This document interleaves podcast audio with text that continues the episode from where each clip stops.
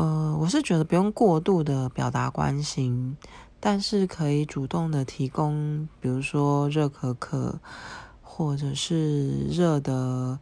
呃黑糖黑糖茶之类的。